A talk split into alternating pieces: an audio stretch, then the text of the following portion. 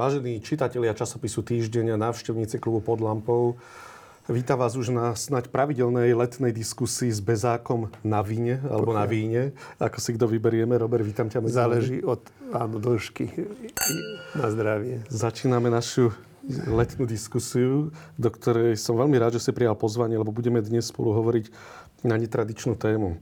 Ja nie som politický redaktor, ty nie si politicky angažovaný a napriek tomu budeme hovoriť o politike, budeme hovoriť o hodnotách, budeme hovoriť o Slovensku a jeho budúcnosti a aj o tom, prečo je časť Slovenska tak silno proruská. Na jednej strane, na druhej strane patríme medzi prvú desiatku krajín, ktorá v pomere k HDP a počtu obyvateľstva najviac humanitárne pomáha Ukrajine. Boli sme jedni z prvých, ktorí tam eh, vyviezli systém protivzdušnej obrany. Na druhej strane 30. septembra budú predčasné voľby, kedy nám hrozí, že parlament obsadia ľudia, ktorí sú otvorene proruskí, ako je Robert Fico, Andrej Danko, Uhrík alebo Kotleba a ďalší predstavitelia strán, ktoré dnes otvorene kolaborujú s Ruskou federáciou. Na zdravie. Tak, Ešte raz. Vino obveseluje mysel, sa hovorí v Biblii, tak radšej nech tá, tá diskusia naozaj že nakoniec nás poteší. Robert, začnem trošku tak historicky. Hovorím o, o silnej podpore časti slovenskej verejnosti a jej náklonnosti voči ruskému agresorovi, ale ja by som sa trošičku o pár desiatok rokov vrátil dozadu. Slovensko jedinou krajinou na svete, ktorá platila nacistickému Nemecku, myslím, že to bolo 500 rížských mariek, za vývoz, deportáciu slovenského obyvateľstva židovského pôvodu zo Slovenska. Patríme spolu s Maltou, s Talianskom, s Polskom medzi najkatolickejšie krajiny Európy. Nechcem, aby to vyznelo tak prvoplánovo čierno-bielo, ale nedá sa mi ťa neopýtať, že čo to hovorí o duchovnej identite slovenského národa, že jednak sme jeden z najreligióznejších krajín Európy. My sme obidva katolíci, tak budem hovoriť o katolicizme. A jednak sme boli schopní ako jediní platiť za vývoz svojich občanov a o to je to absurdnejšie, že na čele štátu stal katolický kniaz v tom čase. Áno, musím povedať, že keďže nie som historik, asi to je také, také moje naštudovanie si tejto situácie, lebo však samozrejme, že som ho nemohol zažiť. Som sa narodil 15 rokov po vojne, teda aj po slovenskom štáte, môžem povedať. A všetky tie okolnosti, tak nejako sprostredkovanie a možno aj niekedy bližšie cez mojich rodičov, dajme tomu cez otca, lebo tá otcová, otcová rodina bola tak nejako viacej zapojená do toho, do toho politického, by som povedal, života.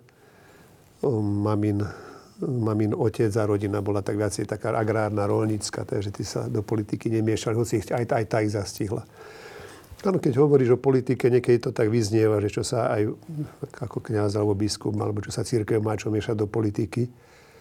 Ale vieme, že polis znamená teda občianske spoločenstvo.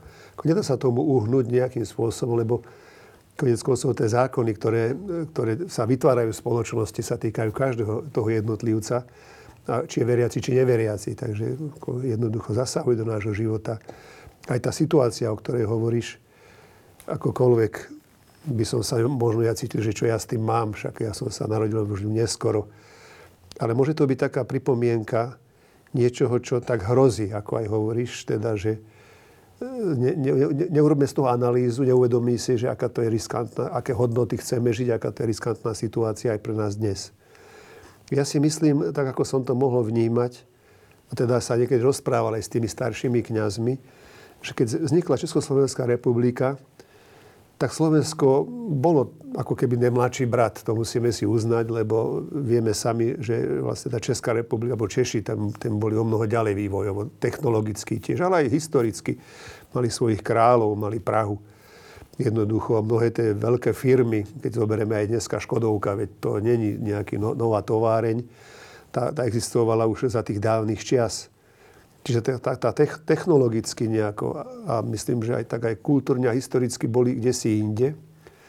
A keď vzniklo Československo, tak vieme, že na Slovensko prišlo vlastne mnoho českých aj učiteľov a vzdelancov, aby pomohli Slovensku, dá sa povedať, lebo keď to bolo Rakúsko-Uhorsko vtedy, takže dosilný ten, ten uhorský element. Ja dokonca viem, že myslím, že, že to bolo v Nitre, že tam odišli odtiaľ piaristi, maďarskí piaristi, lebo nechceli byť na tom, tom Československu. Takže aj nábožensky to bolo tak zvláštne určené, že vlastne Slovensko strátilo, ako keby teda prišlo vlastne aj od tých, ktorí tu vtedy žili.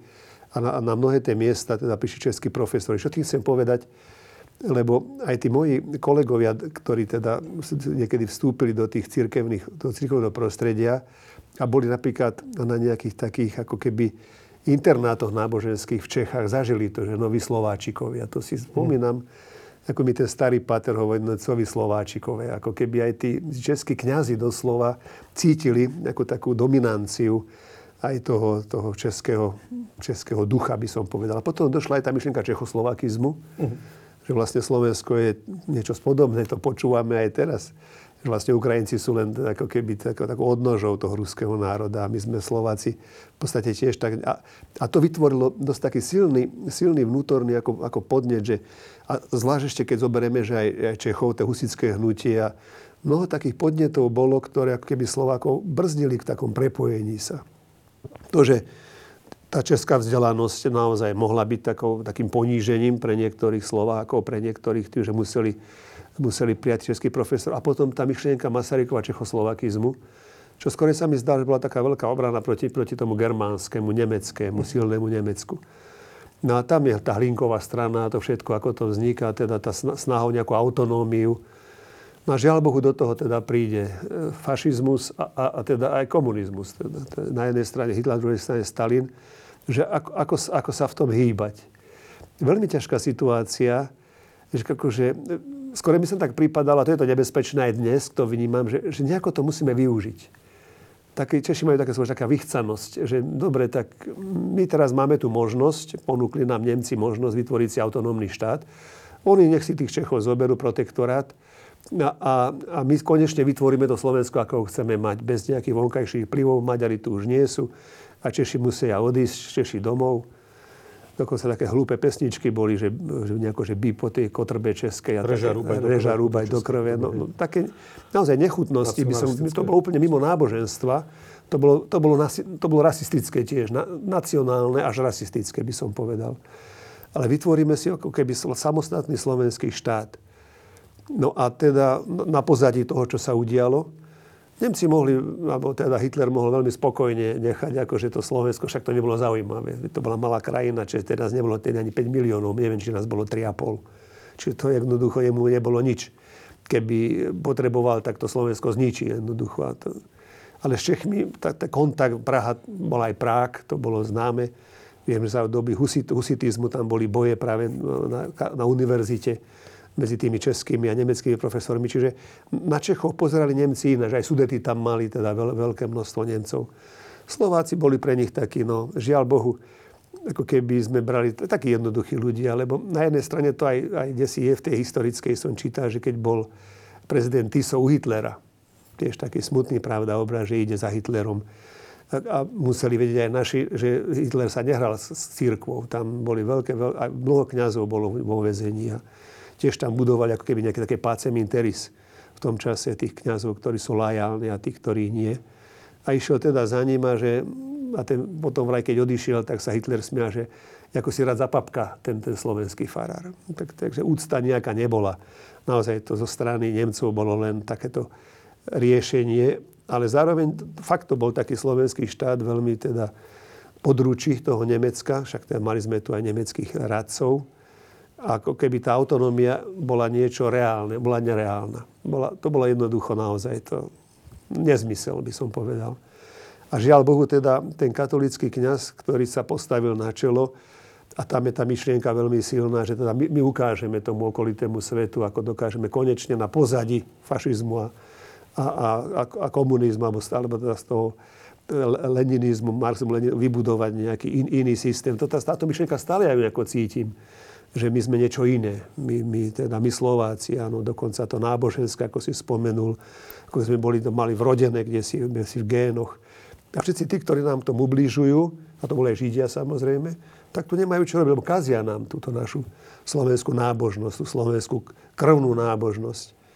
No a teda a naozaj to pre mňa je až, až neuveriteľné, že vlastne kňaz, ktorý je prezidentom, dovolí a tá vytvorí, tá, sa pripravia zákony, ktoré potom, a dokonca nie len to, že, že tým ľuďom si vyvezú, ešte aj platia za to, aj boli vyvezení. Naozaj to je čosi. To sa nedá nejak, nejakým spôsobom, darmo bude hovoriť, čo hovoriť. Ale vnímal som za tým takú, takú nostalgiu za niečím, ako som to videl, povedzme, u tých, u tých niektorých svojich blízkych, že nebolo nám zle. Keď si tak uvedomíte, vlastne tá vojna troška nás obišla. To nebolo to, čo bolo v Polsku. Polsko to bolo rozdrvené. To nebolo to, čo nakrat bolo aj vo Francúzsku alebo inde, kde naozaj to, to, kde, kde boli boje. To nebolo, to, to jednoducho, ako keby, ako keby to Slovensko bolo takým, takou oázou, dá sa povedať, v tom, tých hrozných časoch vojny. A mnohí to tak aj brali. Že vlastne nebola ani, ani všeobecná mobilizácia. Áno, boli tie aké slovenské vojaci, ale tí v podstate boli, boli v, v kasárniach na front potom áno, išli proti Rusom, ale to nebolo, že teda nejaká všeobecná mobilizácia, neviem, ešte boli dva ročníky len. Také, také ako keby, že podarilo sa nám tomu uniknúť. A táto myšlienka nešťastná, že, nám sa tomu, že, že dobre sme sa zachovali, to nejako keby stále tu tak nejako rezi, e, rezonuje, že my vieme v tom chodiť, my vieme v to, sa v toho vyhrabať. A keby tie základné hodnoty dôstojnosti človeka, povedzme v tom vzťahu napríklad aj voči tomu židovskému obyvateľstvu, to boli to boli jednoduchí ľudia, tých 70 tisíc Židov to neboli ľudia, ktorí by boli naozaj ubližovali Slovensku, žili v jednoduchých tých oblastiach Slovenska. Dobre, tak možno niektorí boli z nich bohatší, ale tak to dnes nebolo 70 tisíc. A teda prídu tie zákony a tých ľudí vyvezú, vyvezú a ešte tak stivo potom to, že tak oni sa idú učiť, oni idú študovať alebo také výmysly. Hoci potom bolo jasné, že v tých dobyčákoch predsa ne, nevozia ľudí na, na, na, na, na štúdium alebo kde si do práce. Spôsob, ako ich naháňali, ako im brali majetky, všetko, ako si nič nemôžu sobrať. Že to samé o sebe mi prípada, že to, to nebolo zhodnotiteľné. Že toto nie je normálne, že to, to, je, to je naozaj odvážanie ľudí v dobyčákoch. Že odvážanie na smrť v podstate nikto sa odtiaľ nemohlo vrátiť, neboli žiadne, žiadne kontakty. Ne, neverím tomu, že by tí naj, najvyšší vo vláde o tom nevedeli, že, že to, sa jedno, že sú, to sú tábory, do ktorých zvážajú. Čiže pre mňa to je veľmi smutná udalosť, a keď niekto niekedy počujem takéto ospravedlňovanie, ale aj v rámci teda církvy, keby to bolo také, ako že však, to, však ten slovenský štát, áno, že katolícky prezident. Ale berme aj to, že ani Vatikán s tým nebol spokojný, nezakročil tak na tvrdo, ako by bol mal, ako by som čakal, že, že, ex, že suspenduje, dajme tomu, alebo exkomunikuje toho TISu, čo by asi bolo pomohlo veci. Ale ešte viac, krajšie by to bolo, keď už keď tam bol ten katolický kňaz, ktorý naozaj mal, mal teda mať v sebe tie hodnoty dobra, spravodlivosti, obetavosti a lásky, že keď teda tí Nemci by boli chceli vyvážať tých slovenských Židov, že by išiel s nimi. To by bola úplne iná situácia, keď povedal, tak to sú naši ľudia, ak ich chcete zobrať, ja musím ísť, ja, ja musím ísť tiež s nimi. To, to by som to bol zvedavý. svetorečený. Áno, bol, to by uznalo ale... každý. To by aj tie neveriaci, aj všetci tí, ktorí teda pozerajú, že klerofašistický štát, brali, že to bolo správne zachovanie sa. Prečo to nebolo? Ako to je možné?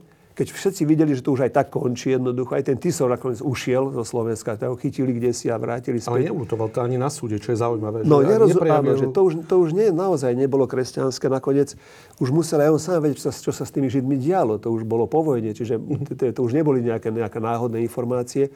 A nebolo mu to ľúto? Len preto, že to boli Židia, to nie je vôbec kresťanské. Nie, to musím jednoznačne povedať, že za tým stalo niečo inšie, za tým stalo možno nejaká túžba pomoci, byť prezidentom. Asi tá túžba pomoci niekedy, a to vidím aj ja teraz, že žiadne hodnoty, hodnoty mi neplatia, všetko je možné, len nech som pri moci.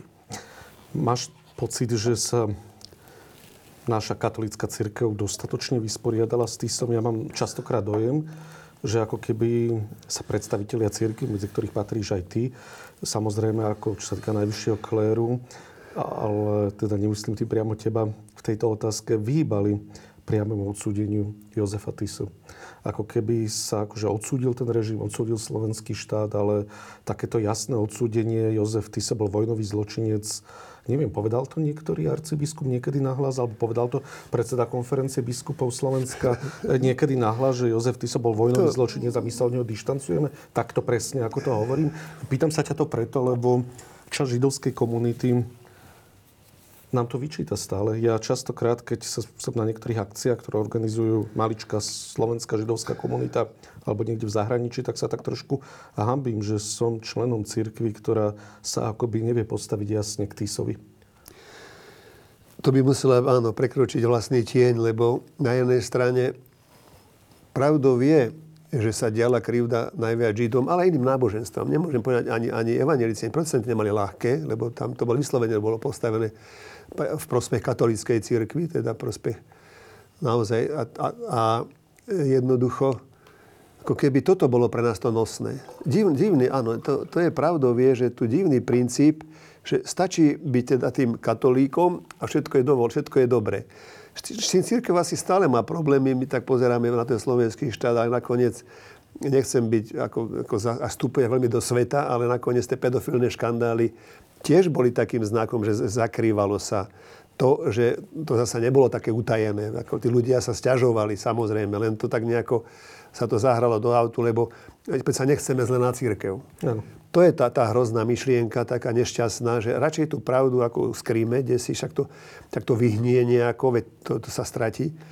Ale nepovie sa popravde, že to, čo sa stalo, že to, to že sa kniaz stal prezidentom, to bol jeden zásadný omyl, lebo tým, že vstúpil do tohto prostredia, potom sa stal aj súčasťou celého, celej tej hrôzy, ktorá, ktorá vojna spôsobila aj na Slovensku konec koncov, tým, tým, že tých Židov toľko zahynulo. Veď to je hrozné. Tým, to, je, to je jedno veľké mesto, dá sa povedať na Slovensku, 70 tisíc ľudí. A s týmto sa ako keby nevedela vysporiadať církev, že aj keď to povieme, tým neutrpíme. Tým len povieme, že naozaj boli aj takí, aj medzi kňazmi, však potom aj Pácem Interis bolo, ktorí túžili byť desi vysoko, byť nomenklatúrny doslova, využívať. Vedeli, že keď budú napríklad v tom Pácem Interis, keď to posuniem ďalej, že budú mať výhody, že budú dekanmi, že budú v Bratislave, že budú na významných miestach, že budú vo veľkých mestách. Že to je to, čo, čo, si, čo sa nepomenovalo. Áno. A problém bol aj preto, že vlastne po 48. prišiel komunizmus, ktorý to využil momentálne proti církvi. Vidíte, kňaz a čo sa stalo. Takže nebola normálna diskusia. A potom pravdou vieš, do toho zastúpili sa emigranti, potom, eh, ktorí boli v Ríme, vo v Taliansku a to vlastne to boli mladí chlapci, ktorí sa dostali ešte do, na západ v 48. a potom padli, padli hranice, teda padla, padla železná závora a nemohli si, takže taká nostalgia bola potom, že oni boli mladí. Pamätám si, že mnoho raz, ja budem teraz veľmi tvrdý, že práve z tej takej tej cirkevnej hierarchie vatikánskej som, som zažil, ja som tam bol práve v tom čase, tých 90 rokov som študoval v Ríme, že tá strašná túžba po zasa po Slovenskom. My chceme, nech to bude Mečiar, nech to bude kdokoľvek, dokonca až tak ďaleko to išlo, že keď aj s čertom, len nech konečne začne si budovať náš slovenský štát. A tuto vidím zasa, zasa ako keby strata princípov strata, strata pravdy. Len to, aby sme my mali, ja neviem, že čo teda, tým sa ako strašne ide získať. A z toho, toho sa církev nezbavila aj preto, že tí vysoko postavení ľudia, niektorí už aj nežijú dnes, tak mali takúto nostalgiu po tom Slovenskom. Aké to bolo pekné, pravda, tie púte, ľudia, Dobre, to náboženstvo. Prepač, prečo K, predseda KBS niektorý za 30 rokov jasne nevyhlásil, opravom ako tak nebolo, ale ja si to nepamätám, nevyhlásil Jozef Tiso bol vojnový zločinec. Jasne sa od neho dištancujeme. Jednoduchá veta, ktorá e, neviem, ako povedať, by ublížila cirkvi. Nenapadá ma nejaký spôsob, ktorým by to ublížila. Asi si myslia, že by ublížila. Možno, že naozaj je tam také kopu a, a neurobil sa teda, no ako hovorím, no chýbala tam tá taká historická analýza, pretože to uh-huh. sa prerušilo. A ostala len tá nostalgia za tým, že aké to bolo pekné. Tí Slováci, pravda, tí jednoduchí, tí rolníci, tie púte s tými zástavami, keď vidíte staré obrázky. Takéto staré Slovensko, ja som si to uvedomil, aj na, niek- aj na niektorých biskupov, ktorí sa vrátili späť, že oni sa vrátili späť a čakali, keď prišli po 90. potom po zmene systému, že, že zažijú to isté Slovensko, tej úcty, tej, tej blízkosti. A som to už si aj spomínal, že napríklad som to zažil biskupa Hrušovského, môžem otvorene povedať, že on tak ako vyšiel oblečený ako biskup po Bratislave po tej ulici, ale bol tu pomocným biskupom vtedy. A že ľudia, ktorí pluli, pluli, keď ma videli. to nevedel pochopiť. Čiže ja si myslím, že tu nebolo jednoznačne, ako keby aj v tej cirkvi nebola taká jednoznačná mentalita a dostatočný počet tých, ktorí povedali, tak toto naozaj bol veľ, veľ, zásadná chyba a my nemôžeme s tým, nemôžeme, a však dokonca tak ďaleko to ide, že niekedy majú záujem, ty sa vyhlási za svetého až. Takže, je taká skupina. Takže je to také, také, by som povedal, že, že toľko je v tej zúfalosti, že ja na to sa môžem pozerať s, s takým údivom. Je za tým panslavizmus? Je za tým aj niečo takéto? Čo je v podstate taká ako keby odvrátená strana nacizmu? Lebo to sú podobné princípy. Slovanská rasa nadradená, nejakým spôsobom to stále je. Aj v tých dnešných niektorých stranách tu cítiť za Boha, za národ. Aj, aj, aj keď už o Bohu nič nevedia, ale krížik si radi pripnú a jednoducho ako... Áno, to nacionálne, to, to, to rasové môže byť aj ako keby náboženstvo lebo jednoducho ten svet je teraz taký aj otvorený a teraz všetky tie nové, nové filozofie a, no, a nové pohľady sú tak ako keby, že protislovenské, lebo sa ideme roztopiť, pravda, v tých migrantoch, ktorí sem prídu a, a donesú nám sem iné náboženstva, iné pohľady, to my nechceme. Takže ako to je tak, ako jedno, jedno, jedna strana mala také známe, že cudzie, cudzie nechceme a svoje si nedáme. no. A toto nejako stále je, no my neviem, že prečo, ako keby nám to naozaj chýbala a to tak vnímam až do dnešných dní, taká základná, základná silná idea a línia, čo vlastne my, čo chceme budovať. Len toho rasového Slováka, teda, ale a nič inšie. Len to, že jednoducho, čo nás je po ostatnom svete, nezaujíma nás. Hoci, ako dajte peniaze, to bereme eurá, ale my s vami nič nechceme mať. Žiadny Brusel, nie, žiadny Západ, nič. Amerika. Až Amerika, všetko Jasne. je zlé. Ako keby tí Rusi nás chceli objať. Mi to prípada, také až smiešne. Naozaj musíme si budovať to, čo, čo, sa nám, čo nám Slovákom príde, že toto by mohlo byť vyzdvihnutie to, to, toho, by som povedal, toho prostredia, v ktorom žijeme, lebo žijeme v blízkosti aj Maďarov, aj Poliakov, aj Čechov, aj, aj Rakúšakov. Takže tu by sme mali budovať na nejaké také svoje zázemie, aby sme boli aj uznaní, ale vedeli prieť aj tých druhých. No. A toto sa nedieje zatiaľ. Prídem k súčasnosti od vypuknutia celouzemnej vojny na Ukrajine minulý rok má, mám taký silný dojem, že žijeme v takej duchovne vyprázdnenej dobe. Časť kresťanov, nechcem to zo všeobecne, ja budem hovoriť znova o nás katolíkoch, ale nechcem tým útočiť na katolíkov, ale nechcem hovoriť za iné cirkvy, keďže sme obaja katolíci. Vrátanie kňazov, vrátanie členov kresťanských strán, aj vysoko postavených klerikov, niekedy v súkromných rozhovoroch povie, že však Ukrajina si za to môže aj trochu sama. Veď je tam aj Amerika. Musíme sa ubrániť voči liberalizmu. Kto vie, kde je vlastne pravda? Veľmi sa bojím takýchto rečí, lebo sú zvrátené. To ako keby sme nevedeli uznať, že obed je naozaj obeťou a páchateľ páchateľom. Prečo aj my, kresťania, katolíci, ktorí sme členovia kresťanských strán, ktorí sme praktizujúci katolíci, ktorí sme dokonca vysvetení, častokrát nevieme rozlíšiť jasne dobro od zla. Nadvezujem tým na tú prvú otázku, čo som ti položil z obdobia, teda kedy Slovensko kolaborovalo s fašistickým Nemeckom. Prečo to stále v našom národe je? Prečo jeden z najvyššie postavených ústavných činiteľov z minulého obdobia Andrej Danko sa môže vyjadriť v televízii tak, že by bojoval, pokiaľ by sme sa znovu dostali do sféry vplyvu Ruska, proti Slovákom, ktorí sú proti Rusky. A on to vyhlási v televízii a nič sa mu nestane.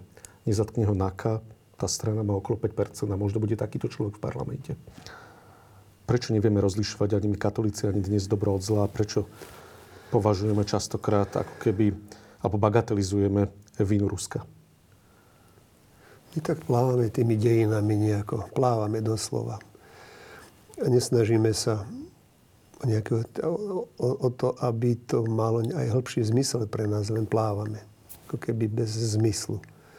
A je na, kde si nás ten prúd nesie, ani možno nenesieš, alebo keď aj spomenieš to, že tak nejako akože, a vlastne si Ukrajinci sú, sú si vinní za to, čo sa im deje, čo je hrozná myšlienka, ako keby to, toľko, tých, toľko tých zničených miest a toľko tých ľud, ľudských životov, že tak čo také museli spraviť, že si toto zaslúžia? Už to je taká základná otázka, keď už niekto rozmýšľa. Keď ja by som povedal, by som, ja neviem čo, že teda mám pustenú doma hudbu a teraz mi, mi spáli a rozkopu dvere a, a zničia mi celý byt len preto, že nie, že mi povedať, daj to tichšie. A čo to dovolí? Jednoducho, že teda oni majú právo, lebo ja som ich vyrušil. To tak tiež prípada, že Rusy, keď to zoberieme len, len porovnateľne, však Ukrajincov bolo je 40 miliónov chudákov, teraz tam aj toľko už nie je.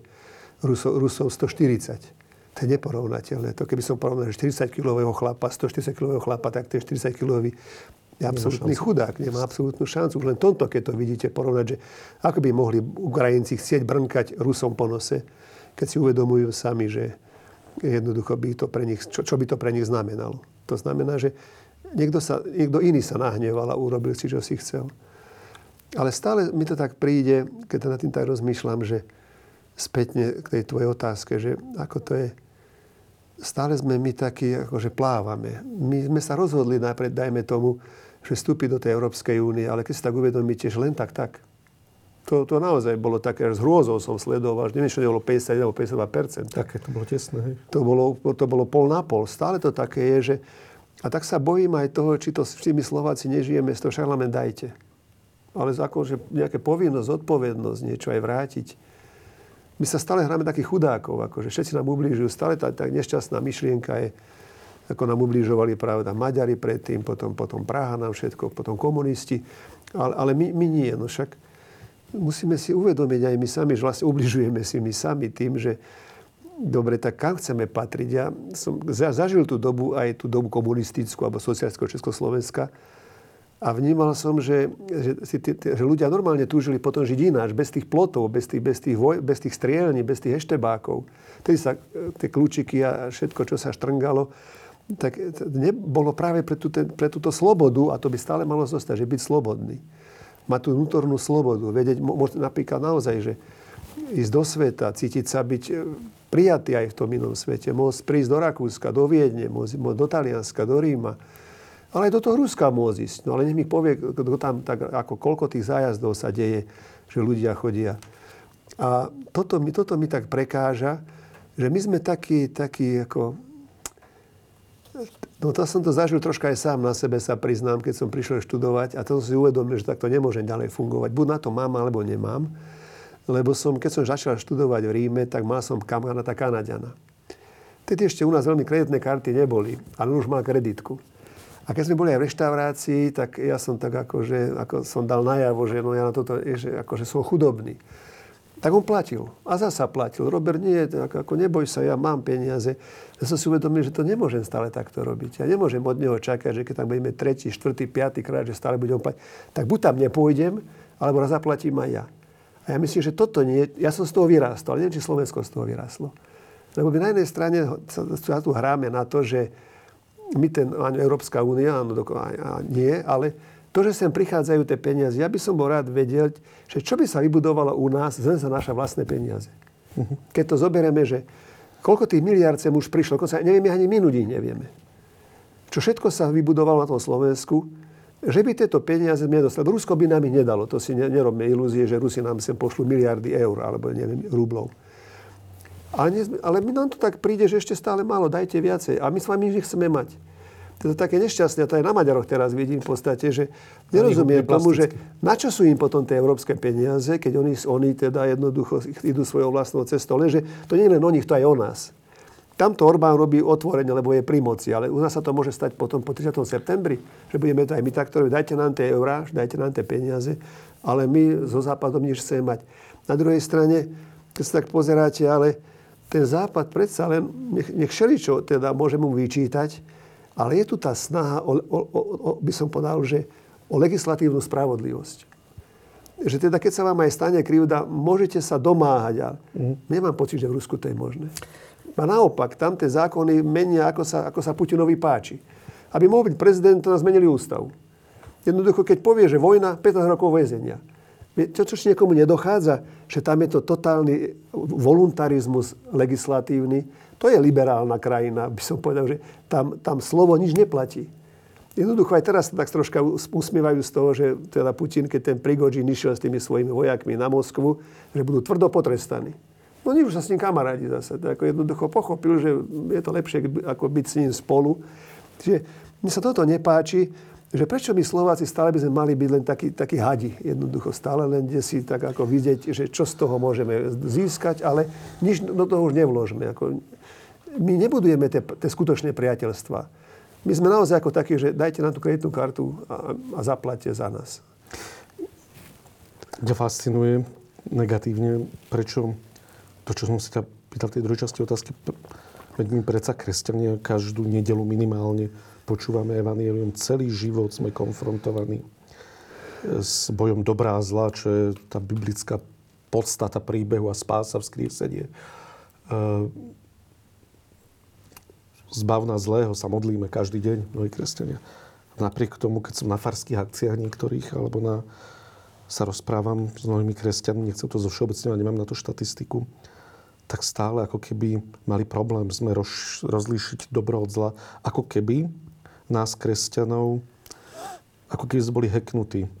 Rôzne tie združenia, pochody za život, proti potratom, proti LGBTI, alebo rôzne tieto skupiny, ktoré sú v našej cirkvi, pomerne silné, ako keby boli heknuté takým panslavistickým nacionalizmom, ktorý vidí v Rusku nejakú čistotu.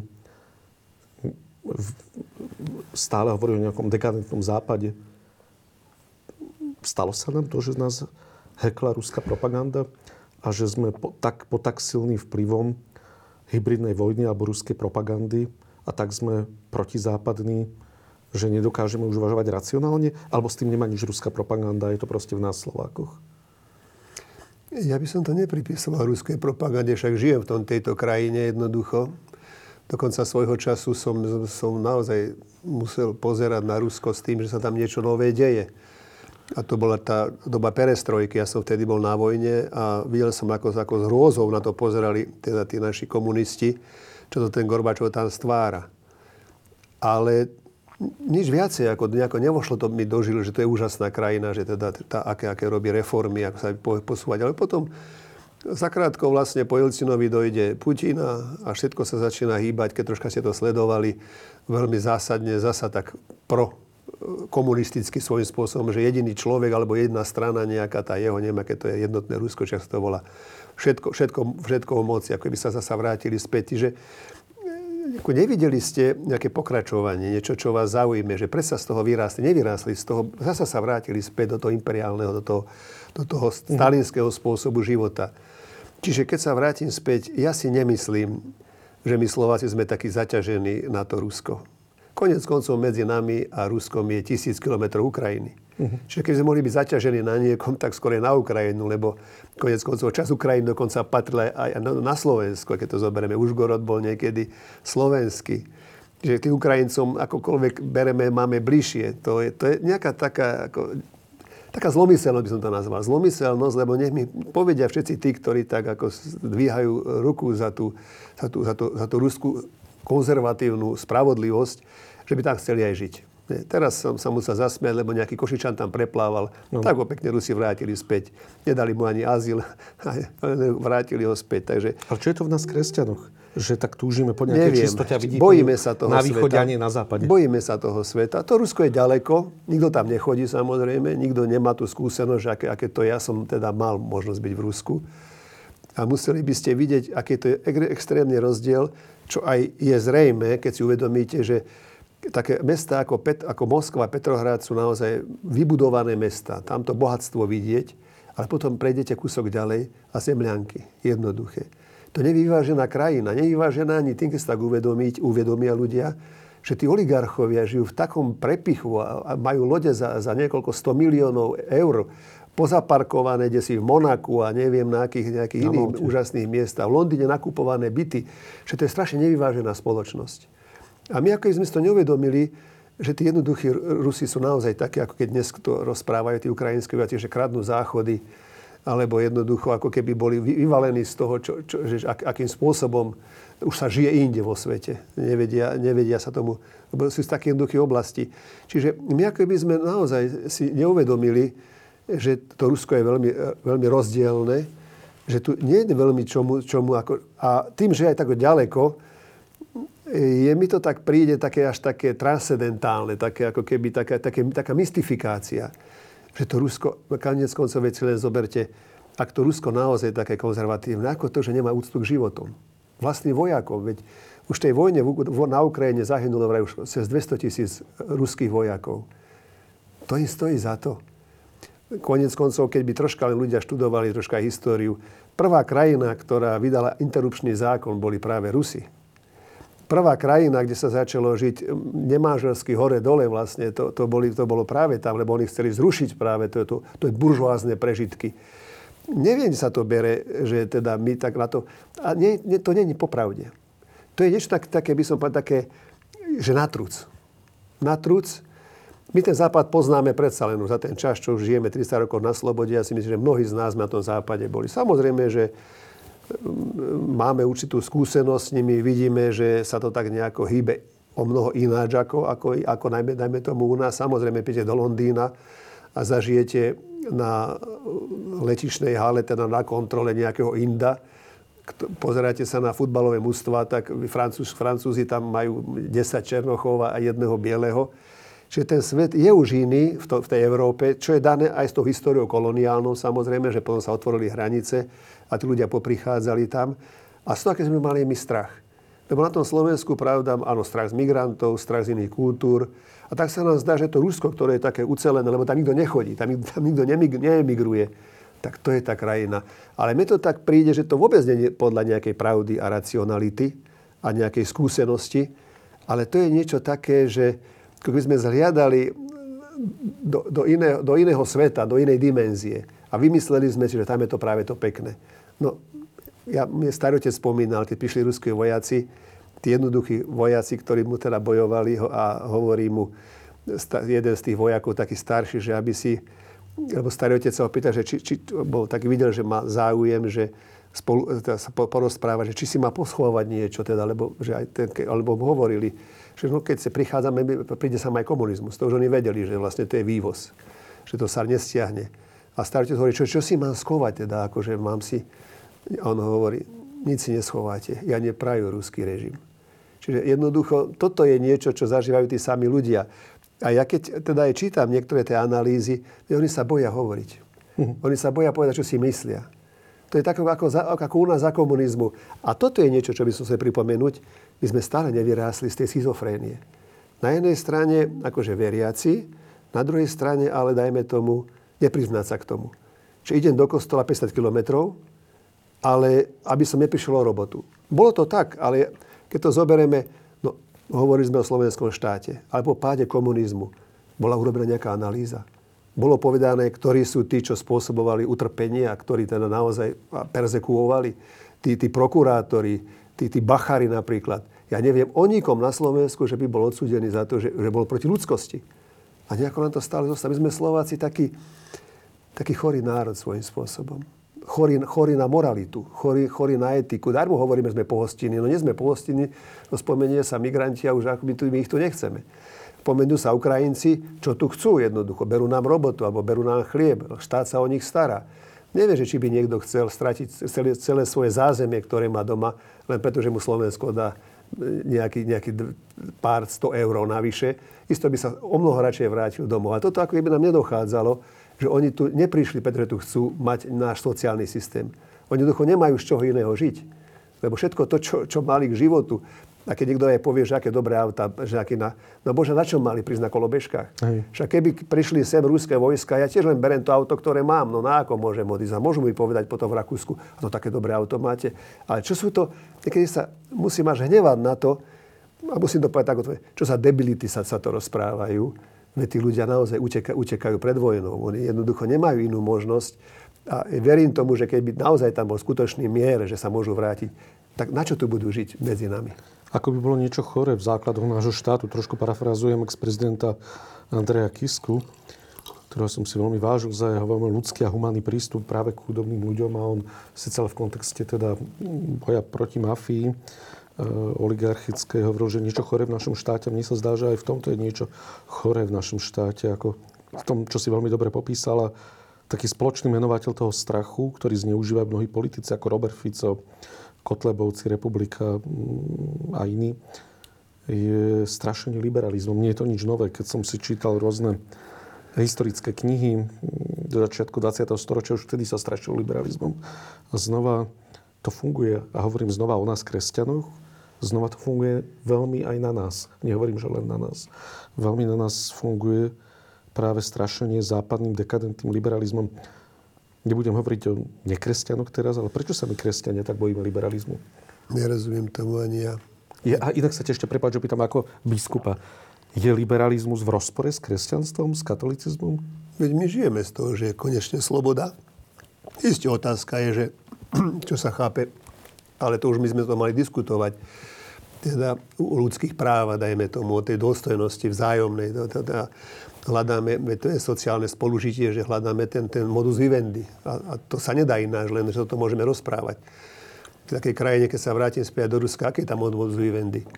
Dievčatko nakreslí v škole e, nejakú zastávku ukrajinskú, aj sirotinci momentálne, otec vo vezení. Takže ako, to je modus vivendi. Keď sa, ja som teda, zažili sme, hovoríme, ako ľudia keby zabudli, a hlavne tá moja generácia, už sa čudujem niekedy, ako tých 60 70 si zabudli povinné manifestácie, kádrové materiály. Nerozumiem tomu, či naozaj ten, tá, tá, tá spomienka alebo tá historická skúsenosť bola, bola taká bola veľmi ťažká, náročná. Boli väzenia, kde boli politickí väzni, kde boli ľudia odsúdení na dlhé roky, jednoducho vrátili sa do, do civilu a zasa boli len perzekovaní, lebo boli politickí. Ako tomu nerozumiem. Jednoducho, keď aj sa vrátim k tomu, že to, čo sa mi nepáči na tých politikoch, že oni vyslovene keby hľad, boli len populisti. Ale, ale ako keby hľadali to, že čo sa ľudia boja. To je veľmi nebezpečné, samozrejme. Strach je, je zlý radca, sa hovorí. Keď máte strach z toho, že nebudete mať, že nebude dosť teplo, lebo to je táto kríza energetická, že nebude, nebude čo jesť. Hoci, keď to zoberete, keď zoberiem mojich starých rodičov, Veď neboli ani dôchodky, ani nič také nebolo. Ľudia naozaj žili veľmi skromne, jednoducho. My, my máme v sebe tú kapacitu zvládnuť tie ťažké doby. Ale tu sa tak straší hneď tým, že, že áno, že nebude... Jasné, že sú aj ľudia, ktorí potrebujú pomoc, ale však to je to, čo, čo musí ten štát zabezpečiť. Tí, ktorí sú naozaj na tom zle, zdravotne, dajme tomu aj ekonomicky. Ale to není každý. Tu sa straší ako keby ipso facto celý, celým, celým štátom. Čiže nepáči sa mi to, lebo ja by som čakal aj teraz, ako sa blížia, povedzme, aj tie voľby, že to nebude postavené na tom strachu, strachu z, z liberálneho a zo západu. Konec koncov, a čo tu potom chceme vybudovať? Zasa postavíme železný plot a zasa, zasa budú EŠTB, zasa bude a bude sledovať, do čo rozpráva. Že v rámci kresťanstva, alebo vlastne, ako keby sme nemali niekedy my, kresťania, určitú osob, osobnú takú identitu alebo tak osobnú hrdosť, tiež by som povedal. Čo sa ja mám báť? Že, že keď budem počúvať o, to, o, o tých všetkých nových teda, takýchto témach, ako je teda LGBT a tranzície, že sa rozsypem. Sa... Ja som zažil komunizmus. Nestal som sa ani za komunizmus neveriacím, ani, som sa, ani nezapral som svoju vieru. Takže ako máme tu skúsenosť, že jednoducho to, o čo by sme sa mali my usilovať, naozaj hľadať ten spôsob tej diskusie. Ako nezatvoriť sa kde si a mať strach. Konec koncov, a čo teda? Budeme mať strach a zatvoríme sa kde? Vytvoríme nejakú, nejaký slovenský štát zasa, že toto bude len pre nás veriacich. Tá doba v tomto je ťažká. To som nad tým rozmýšľal aj ja. A tým, že som teda mohol žiť aj vo svete a videl som to premiešanie už jednoducho, že... A to je, ale to je nová situácia keď tí ľudia z tých, jednotlivých tých krajín, aj chudobných afrických, alebo aj z tých, kde je Sýria, Irak, Irán, utekajú, je tam vojna naozaj, alebo v tej Afrike je hlad. Čiže, si som tak čítal, že čo keď príde ďalšiemu sťahovaniu národov uh-huh. a tomu premiešavaniu sa. Bude mať z toho strach. Keď ľudia nemajú čo jesť, tak ja poviem, no dobre, ale nedovolíme vám, urobme železný plod a tam zahynte. Že pokúsime sa, ako toto je niečo, taká nová výzva pre nás kresťanov, či sme ochotní za, za tú hranicu toho národného, toho našeho, toho, to, to, tej bubliny takej tej náboženskej, že to je ten náš kostolík, tá naš, naše spoločenstvo. Ale ako si už spomenul, chvála Bohu, myslím si, že, že nemusí to byť hneď, že, že 100%, ale rozhodne je tu množstvo ľudí, ktorí si uvedomujú, že môžu pomáhať a pomáhajú. Takéto charitatívne by som povedal, že koľko čítam to príbehy tých aj ľudí, ktorí pozberajú tie jednoducho veci, ktoré potrebujú tí Ukrajinci. Odvezú im to tam. Idú do vojnových zón tiež, čo obdivujem. Čiže toto by malo byť, to by mali byť tí ľudia, ktorých chceme teraz vyzdvihnúť, že vidíte, solidarita, ano. súcit. Toto je niečo, čo by malo nás kresťanov dnes budovať a nie je nejaký strach z liberálneho, lebo to znamená, že, že, že sa bojím o to svoje. Lebo Viem, že som chceme, slabý. keď nechceme liberalizmus? Dobre, takú fiktívnu otázku ti tam trošičku, že, že predstav si teda, že tí ľudia, ktorí liberalizmus kritizujú, hovoria, že je to nejaká cesta k nejakej zvrátenosti alebo že k nejakému ústupu od kresťanských hodnôt, tak aký štát tu chcú títo ľudia? Alebo čo by tu chceli? Áno, to je dobrá otázka, na ktorú by som ja takto asi odpovedal otázkou, že, áno, že čo, čo vlastne... Ako, je tu určitá realita, ktorá je, ktorá je taká, aká je jednoducho. Treba si uvedomiť, že už to iné nebude. My by museli, to nie je otázka, že teda e, urobíme nejaké prísnu legislatívu a nedovolíme ani partnerské vzťahy, homosexu nedovolíme, ani nič nedovolíme. Jednoducho to musí byť takto postavené, lebo tu už zašla, zašla by som povedal, že doba zašla tak ďaleko aj v medicíne. Tá medicína je to schopná. My sme sa nemuseli s tým zaobrať, ja keď som bol študentom, to neboli otázky jednoducho. Náhradná maternica alebo niečo podobné, to neexistovalo. Tedy vlastne začalo, že, nejaká, že teda, teda to uplodnenie in vitro. Sa, mm-hmm. Ale to boli len prvé krôčiky, to ešte ani nevychádzalo jednoducho. Ja myslím, že to prvé, prvé dievčatko, ktoré takto vzniklo, to možno má 40 rokov. Čiže ja keď som vyrastal, toto všetko bolo úplne, úplne mimo. Mm-hmm. Všetko bolo také ako keby jednoduché, ale my tu teraz si musíme uvedomiť, že tá doba, ktorá takto ďaleko zašla, zašla aj našimi schopnosťami. My som povedal, že tým pokrokom, tým, tým objavením nových možností.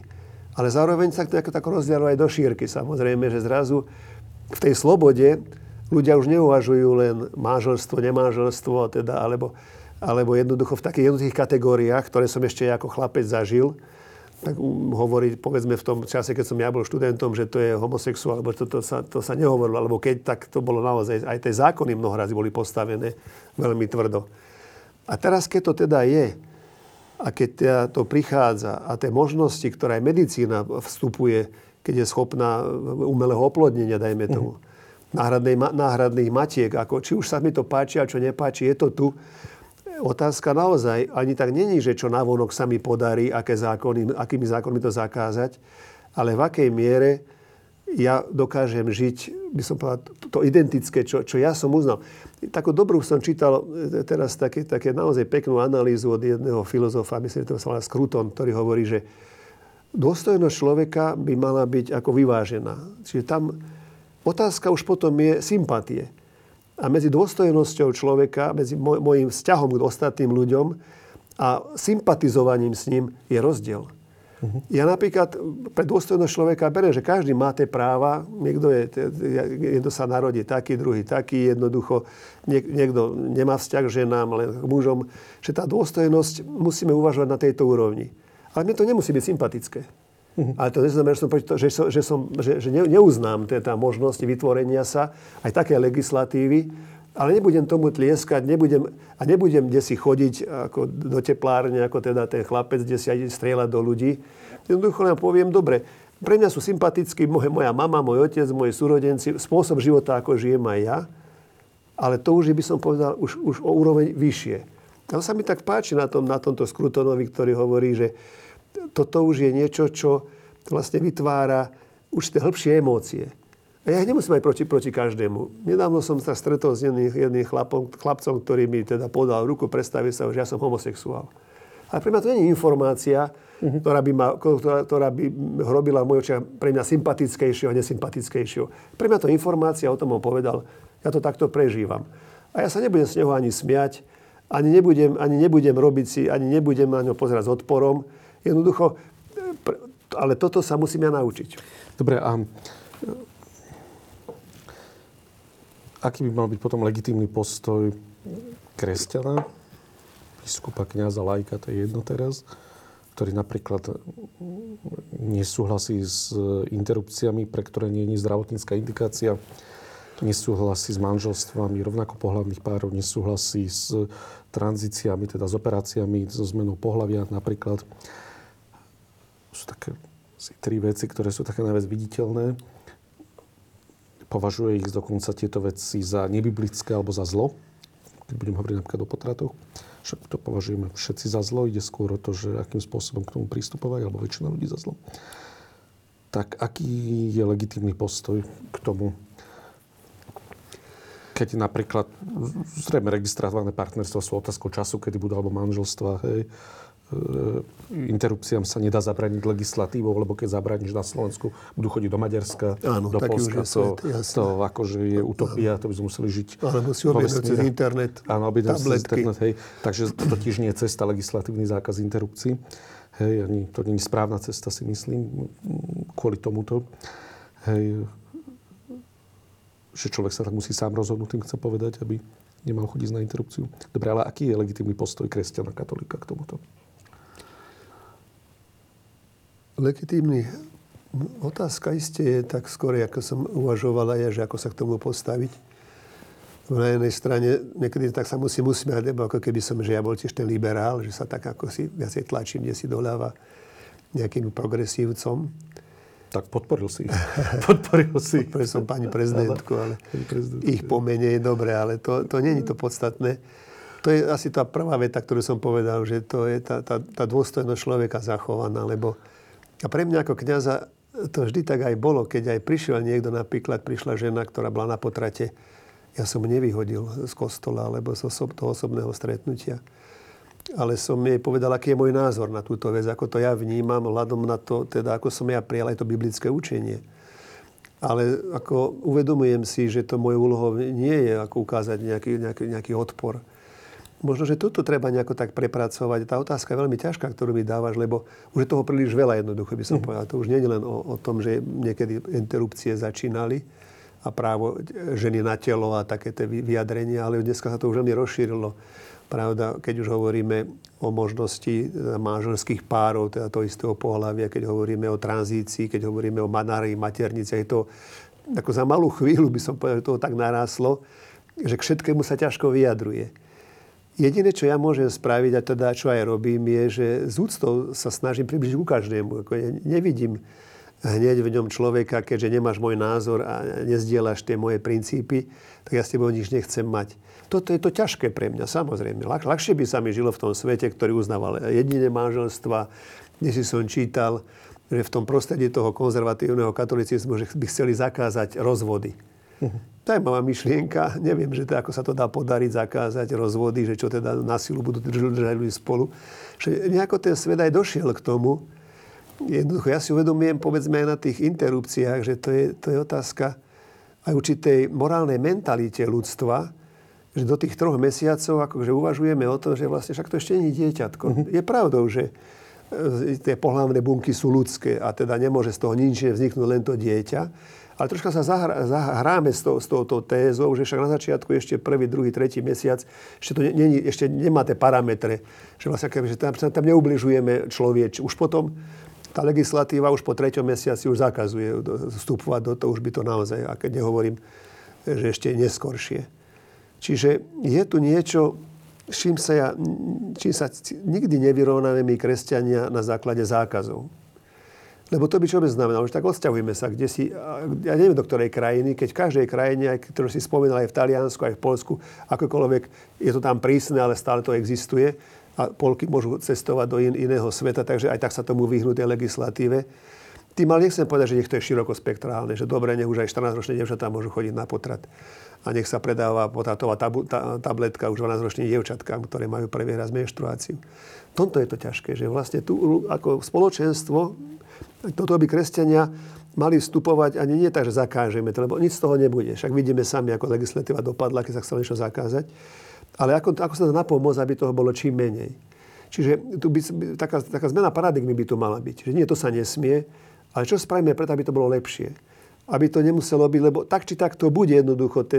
Tá moralita toho, toho ľudstva je taká, že, že vždy tu budú aj, aj väzenia.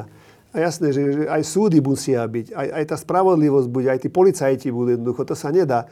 Ale že ako, sa to, ako sa tomu dá predísť?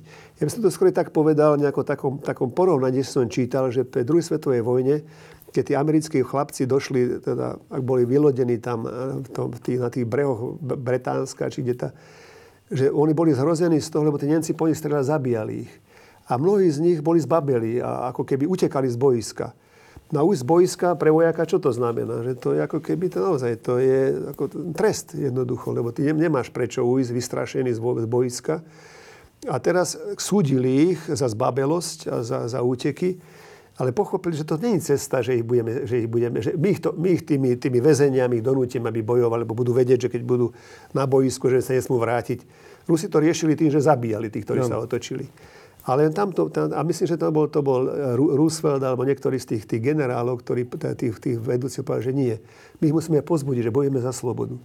My ich musíme pozbudiť k tomu, aby oni vnútorne cítili, že to, čo robia, je, je o mnoho cennejšie ako nejaký útek. To sa mi veľmi páči. A toto je niečo, čo keď sa vrátim späť tej téme, my môžeme hovoriť, že to sa nesmie, je to zakázané, toto nemôže byť. No ale ukážme radšej, radšej že, že v, čom, v čom by sme mohli pomôcť ja si myslím, že je otázka, či, či interrupcia, alebo čo, máš, je, si sieť pomoc vybudovaná tak dobre. My mnoho razy len zakážeme, ale nepýtame sa, že a čo by sme mohli spraviť, aby muselo byť zakázané. Napríklad aj, te, aj, te, aj keď hovoríme o tých, o tých eh, partnerských vzťahoch, môže, môže to pomôcť na veci. Naozaj je pravdou, že tým ľuďom to, to, to nie je nejaký kapric, že jednoducho len to správame a hotovo teda schválenie. A hľadajme ten spôsob, v Čechách teraz o tom diskutujú, len sa ako keby obávali toho slova, že manželstvo, lebo manželstvo teda ako keby chceli prisúdiť, že to je muž a žena. Čiže nájdeme nejakú inú reč. Možno toto je taká cesta, že nejakým spôsobom to musíme diferencovať. A ja teda, ako, ako veriaci by som povedal, že dobre, ja sa držím nielen tej Biblie. Ja si myslím, že to nie je len Biblia, že to je už tý prirodzený zákon. Pre mňa to nie je otázka, že to Pán Boh povedal a ja to celom to prijal bez uvažovania lebo jednoducho, keď tak aj vnímam to, ten svet, ako sa hýbe, ako, sa, ako, ako predsa len, keď tak vidím aj tých, tých chlapca s dievčatom, ako držia za ruky, no mne to príde prirodzené, jednoducho. Jednoducho, zaujímavé, že, že aj v tej, tej kultúre to tak nejako je dané. Ja som čítal také zaujímavé teraz vyjadrenie jedného homosexuála, ktorý bol tanečníkom, že musel odtiaľ odísť, lebo že ten folklór je tak silne postavený na vzťahu muža a ženy jednoducho. Tie tance sú tak postavené párovo, že tam akože chlap s chlapom, tak, tak, tak ako sa tancuje v tom folklore. Je zaujímavé, že aj ten folklor nejako tak zodpo, vyjadruje určitú vnútornú líniu, by som povedal. Existuje aj nejaká iná, ja, samozrejme, ale pre mňa ako veriaceho, ako kresťana, ja môžem povedať si, dobre, existuje sekulárna spoločnosť, to je jednoznačné musíme povedať, že na tom Slovensku nehrajme sa s tým, že tu je 70% veriacich. To sú také Jasne, naše nezmysly. To sú také, to, ako naozaj, keď niekto spraví tam fajočku, že ja napríklad bývam v Bernolákove, kde žije okolo 7 tisíc ľudí v raja. A teda podarí sa mi do kostola. No neviem, či tam je, či tam je 700. Hm. Čiže desatina. A, ešte to, a to naozaj by som povedal, že to je ešte celkom veľa. Takže to Slovensko vôbec nie je také kresťanské, ako sa povie, ako stačí sa pozrieť na našich politikov, do akej miery žijú kresťanským životom. Ide o, o, o peniaze, o, o všelijaké výhody, ktoré z toho majú, ale nechcem byť zlomyselný, ale nemôžem povedať si, že tam naozaj by som videl e, takéto jedinečnosť. A, a toto, je, toto je to, čo tak ja uvedomujem, že, že jednoducho tá spoločnosť je už svetská a v tej svetskej spoločnosti ja ako veriaci chcem žiť. Chcem bojovať o tie svoje práva a chcem povedať, toto je môj názor. Chcem povedať, že takúto cestu ja vidím. Že mne, ja si myslím, že toto je tá správna cesta pre to, pre to, pre to človečenstvo. A viacej už nemôžem spraviť. Ak sa mi podarí nejaký, nejaký zákonom to pomôcť tomu, napomôcť, tak fajn. Ale nebudem strieľať nikoho, nebudem chodiť a, a zabíjať ľudí len preto, že, sa mi nepáči, že nezmýšľajú ako ja. O tomto som aj ja tak presvedčený, že takto je správny postoj, alebo správny, takto je postoj kresťana, ktorý je legitímny. 30. septembra budú predčasné voľby. Tebe sa vyčítalo. Myslím si, že aj z radu cirkvi bol počuť tento hlas. Niektoré médiá ťa chválili, niektoré kritizovali že si podporil progresívne Slovensko, ktoré je protikresťanské údajne. Teda, Ako je to teda? Podporil si progresívne Slovensko? Je to niekedy také zaujímavé, však ja sa nie sme tu istí, aby sme robili politickú nejakú reklamu. Ani nebudeme hovoriť asi, že koho by sme chceli voľovať. Nevieme mnoho asi, koho ja by sa sme teda chceli. tak bude opýtam. Je, tak naozaj musím povedať, že neviem v tejto chvíli. Ešte dúfam, že mi to raz ako zasvieti, že to bude jasnejšie. Ale keď to zoberieme tak dobre progresívne Slovensko, poznám však niektorí ľudí odtiaľ, naozaj nemôžem. Mne to tak príde, že to sú v podstate progresívne Slovensko, sú v podstate mladí ľudia, ktorí chcú byť otvorení pre všetky možné cesty, aké existujú. Môžeme im to zobrať? Mladí ľudia sú takí, ako keď ja som aj v škole učil na tom gymnáziu známom, si ľudia môžu pripomenúť, tak videl som, že mnohé tie pohľady a názory tých mladých ľudí boli úplne iné ako moje. A ja som sa naozaj musel tak nejako vnútorne snažiť to aj vedieť prijať. Lebo to je generácia, ktorá rastie. A ja si progresívne Slovensko, a teraz nehovorím o progresívnom Slovensku, lebo to by bolo veľmi politické, ale keď poviem o, tých, o tom liberálnom, progresívnom, dajme to, slovo progresívne také nešťastné, lebo čo teda, keď ja nie som v progresívnom Slovensku, že nie som progresívny, ja si myslím, že som progresívny až dosť. Mám rád športy, rád šoferujem, pozerám, čo sa deje vo svete. Mne ten svet neuniká jednoducho, takže som progresívny v tomto, jak sa neschovávam. Nebojím sa, nebojím sa víziev lebo to je pre mňa progresívne. Nebáť sa vízie, ísť dopredu, skúmať, ísť do sveta, nebáť sa cestovať, nebáť sa ísť do reštaurácií, objednať si, nebáť sa, čo. To je progresívne. A toto ostatné, teda tá moralita, alebo tá etika, ktorá k tomu, tomu je, tak nakoniec sa musíme aj usmiať. Veď to, veď to je len určitý výsek nášho života. Ako keby, keby to, to, to progresívne sa postavilo len na, týchto, na, tých, na, tých, by som povedal, na tej moralite. Na tom, že či niekto je homosexuál alebo nie, či sú No, bojím sa, že ten život je mnoho komplikovanejší a že asi by sa veľmi rýchlo vyčerpalo aj to progresívne. Lebo aj progresívny človek vie byť chorý, potrebuje starostlivosť. Jasne. Musí, ako budú teda fungovať nemocnice, Sociálne sa musí služby. pýtať. Jasne. Aj progresívny človek potrebuje jesť, takže musí vedieť, aké tie potraviny sú drahé alebo lacné. Takže to je také trocha veľmi nešťastne a veľmi tak, ako by som povedal, aj, aj ich problém je, že ako keby sa boli, projektovali len, len na, te, na tieto otázky etické, nejaké tie, tie morálno-filozofické a to ostatné ako keby sa strátilo. Nie. To je to, z čoho to vyrasta. Dobre hovorí Viktor Frankl, že keď sme nemali čo jesť, tak to bolo to najpodstatnejšie. Sexualita nás nezaujímala, ale že čo budeme v tom koncentráku jesť, lebo sme boli tak hladní, že to ostatné vypadlo jednoducho. To je druhá signálna sústava. Prvá je, a toto treba tiež riešiť jedno samozrejme, že to je do akej miery vyrovnať je tie rozdiely, teda ekonomika, ako pôjde ďalej. Veď my na to Slovensku stále padáme. Si pozerám tie ekonomické faktory, my sme že na úrovni Bulharska už, no, boli sme vraj lepšie. No, tak to len chcem povedať, že čo sa toho týka. To, tá druhá vec je, a to, keď sa vrátim k tým, tým, tým filozoficko-etickým názorom, no možno tí progresíci sú dobré aspoň tým, že povedia, že, že, že čo si myslia, že nezatajujú. Lebo bojím sa, že tie iné strany zatajujú ako na jednej strane konzervatívny, ale žiadne manželstva nie sú, dajme tomu. Viete, ako ho myslím. Je mnoho detí, ale žiadny konkrétny vzťah nie je. Sme rodina, jasne. Ja neviem, že či toto je ako konzervatívne, no keď už mám byť teda taký úprimný, a to nie je len o tom, potom môže byť ďalší túžba pomoci za každú cenu, a jednoducho neviem, či toto je konzervatívne. Dobre, a KDH sa prirodzene núka, že by ti mala byť najbližšia strana. Fero Mikloško tam vstúpil, je 12 Áno. symbolická, hej. Tak nech sa teda prejavia, ale oni tiež tak vie, ako, ako nešťastne povedia, že áno, s, s progresívnym Slovenskom si nevieme predstaviť, ale si to predstaviť, zo, zo, sme rodina. To aj mňa šokovalo. Zajímavé, To ma že... šokovalo, že takáto zrad je znova ako keby e, taká túžba po mýtickej čistote a konzervatívnych hodnotách, ale s Borisom Kolárom? No však práve, že aké hodnoty, lebo na, na, na jednej strane pre mňa je príjemnejšie rozprávať sa s niekým, o kom, o kom kto presne povie, čo, čo chce, aj keď to je proti mne. Ako s niekým, kto mi bude ťa- ťapkať po pleci, potom odňa povie, to je ale idiot, povie o mne. Hej. A ja nechcem obávam. Borisa Kolára súdiť, ale Nie, to nie je len o ňom, nie je o ňom. teda reprezentant Aj o iných stranách to je, to aj o iných stranách, ktoré sa dušujú, ako sú za Slovensko. No, áno. A ako, ako teda naozaj nechceme tu žiadny, žiadny západ, nič. No, ale, ale myslím si, keby som tak mohol vnímať ich život a spôsob správania sa, vyjadrovania sa, by som rád videl, že či naozaj idú, idú, idú budovať to ušlachtilé Slovensko. Posledná otázka. Koho budeš voliť? Toto je... Tak, je to taká skoro neslušná otázka, veľmi ale... neslušná, tak by sa pýtal, že aký mám dôchodok. ale ale mám, to uznávam. mám dobrý Áno, dôchodok. tak dobre, máš dobrý dôchodok, to už Hej. vieme. Hej. Hej. A dobre, tak... Akože prežijem s dôchodkom, chvála Bohu, mohol byť aj lepší samozrejme, ale tak, ako, ako ja už toľko Čerstvý nepotrebujem. dôchodca, hej. Áno, to je dobrá otázka, ktorú hovoríš. Mne je to tak ľúto troška, keď tak aj pozerám, že 25 strán sa prihlásilo do parlamentu, teda do, do volie. 25 strán, to je neuveriteľné.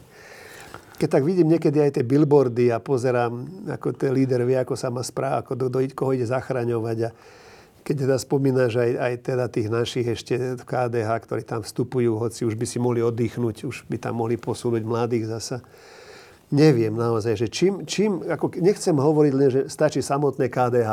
Mm-hmm. Akože tá značka mi stačí a už inšie nevidím, nepočujem. Chcel by som počuť aj naozaj tie, vyjadrenia, chcel by som vidieť tú dynamiku tiež, chcel by som vidieť takéto nadšenie, niečo, čo ma pritiahne. Mm-hmm. Zatiaľ som to ešte nevidel, sa ti priznám. V žiadnej strane? Zatiaľ som to ešte nevidel. No, takéto nadšenie až, až, až, až, až hrozivé som videl niektorí, áno, že ktorí sa za každú cenu chcú prebiť dopredu. Uh-huh. Ale niečo, čo by, tak, by bolo také pre mňa aj také, že také, ako by som to ušlachtile, by som niečo také pekné, naozaj, niečo také, že, že čo sa týka nielen Slovenska, ale aj toho sveta, v ktorom žijeme, nieko, to som zatiaľ som sa s tým nestretol. Tak či tak niekoho voliť bude musieť. Máš pravdu, Nebudeš. že nejako to, ale dá, voliť pôjde za každú cenu zasa. To už aj keby som mal aj tam plakať v tej prevolebnej miestnosti. Chcel by som samozrejme, aby ten môj hlas neprepadol. No, takže ako aj toto je také zúfale, že môžem sa pozerať na, na tie strany, ktoré sú aj do 5%, no ale aký to má zmysel dať im hlas. Ako demokrati napríklad. No však žiaľ Bohu, no ja neviem, prečo tí, tí demokrati sú, sa nevedia prebiť. Tak to nie je o Hegerovi, však tam sú aj iní ľudia. Zatiaľ ich veľmi nevidieť, nepočuť. Dorotka Motová. No, aj, Aj áno, vidíš, Dôrodka je tam, áno, Dôrodka. Ale ja tam poznám teda Janku Žitňansku, tu mám rád. To je v Saske. Tá je v Saske, Janka Žitňanská? E, ži- nie, prepač, e, Cigániková Janka. Cigániková. Prepač, Žitňanská je Janku demokratová Žitňansku mám rád, tým zvoň Janke sa pozdravujem. ospravedlňujem aj ja touto cestou. Akože mali by byť taký, ako, už ten, no, neviem, no zatiaľ naozaj musím povedať na túto tvoju otázku, že neviem, koho pôjdem voliť. Samozrejme, že sú mi strany bližšie. Nie som nacionalista, musím povedať. Nie som ani antibruselovec. Nie som ani, ani za autoritársky štýl života, čiže už to nejako tak s- Dobre, zužujem. dobre, dobre. Tak medzi ktorými stranami sa budeš rozhodovať? Tak aspoň povedz, keď nechceš No, povedať tak už- už Takže ako ktoré, hovoríš, medzi no. ktorými? Tak No, tak demokrati by som bral, KDH by som bral ešte... Čo tam ešte môžem mať? Nesmiem povedať progresívne Slovensko, nesmiem povedať. môžeš povedať, čo chceš? Ja som ti žiadne limity nedával. Keď to pozerám na to troška aj z takej strany, by som povedal takej z- z- že ziskuchtivej, že teda podľa, podľa počtu hlasov, mne to tak vychádza podľa tých posledných, posledných prepočtov, keďže by som nechcel, aby vyhral, vyhral smer. Ani, ani hlas mi nie celkom povôli. Tak potom to tak vyzerá, že sa nám prebíja progresívne Slovensko. Takže tak to ja si nemôžem povedať nahlas. Môžeš, čo by... Ale už... podľa toho, ako to vnímam, ak by mali dobrý, dobrý teda záver, finish, tak majú šancu byť prvý. Takže KDH, demokrati alebo progresívne Slovensko, jednu z týchto troch strán. Ale to, to zažmorenými očami by som... Ja, Ale, ale demokrati, KDH, neviem ešte, aké strany ešte mi môžeš To progresívne Slovensko. Okrem, okrem, okrem. SAS. Sasku, Sloboda, Solidarita. tá- tí majú svojich voličov. Ani nemám tam veľmi už čo vymýšľať. Potom je Sme rodina, No, Maďarské fórum, e, Žol Šimon, pán generál No len Macko. to je tam po jednom, po jednom percente, no, žiaľ Bohu. No, ne, je nemám Hlas, veľký Smer, výber. Republika. Jednoducho, toto je tiež také zúfale, keď sa vrátime späť k tej tým, tým témam aj morálno, aj morálno, teda k tým, tým, tým zásadným, že naozaj prichádzajú voľby a ja myslím, že mnohí veriaci a mnohí kresťania budú mať problém, že koho vlastne idú voliť. V celej mojej bubline sa rozhodujú, prepáč, medzi KDH alebo demokrati a PS. Toto je, to je veľmi zaujímavá dilema, ktorej sme sa dočkali. No PSK by mali sa troška ukázať, že sú aj duchovní, že sú aj špirituálni a že nejde im o, o, o, o, tú sexualitu a o, o všetky tie, tie etické hodnoty, ale že tak pravdou vie, že keď tam aj poznám tých ľudí, no musím povedať, že, že vedú celkom seriózny život. Musím povedať, že naozaj hovoria síce o, o širokospektrálne, ale, ale žijú svoje, svoje vzťahy, svoje manželstva, svoje rodiny. No, len, Miro Kocúr je tam napríklad z kniazov. No áno. áno, ale teda dal si do poriadku svoj život, musím tiež povedať, že akože toto je niečo, ja verím to, áno, myslím si, že to bude veľká dilema pre mnohých ľudí, pre mnohých kresťanov. Ale dobre, takže vieme trojku arcibiskupa Bezáka, Svetú Trojicu, Ale- z ktorých si bude a to vyberať. sa nahráva? Eh, To už sa vysiela, už to všetci počuli. Takže vieme asi, z ktorých, odkiaľ si budeš vybrať. Tak, tak dobre, a tak dajme to po poradí, aby to bolo, že KDH, demokrati a na tom štvrtom mieste potom PS. No dobre, tak keď už podľa ABCD ideme. dobre, dobre, ale nechajme to tak. E, ďakujem ti, Robert, že si prijal pozvanie. Dúfam, že niečo to bolo Do tejto hodné, no. politicko-nepolitickej Áno, diskusie. Je to aj spirituálne, darmo nás. Je. Prajem ti teda pekné leto a v septembri šťastnú a rozumnú ruku tebe aj nám všetkým Ja už som povedal, že keď to tu nevyhrá spravodlivosť a dobro a ušlachtilo, že idem na Velehrad, ale možno tam nebudem musieť ísť, no tak len upozorňujem teda tí, ktorí by to pozerali, že ak by ste chceli, aby sme mali takéto rozhovory pravidelnejšie, Tam budeme pri hrobe kardinála Špidlíka. takže na Velehrade, Urobíme ďalšiu diskusiu. na Velehrade práve. Všetko dobre, na zdravie. Ďakujem, že ste nasledovali a pekné leto všetkým tiež na zdravie. A rozmýšľajte.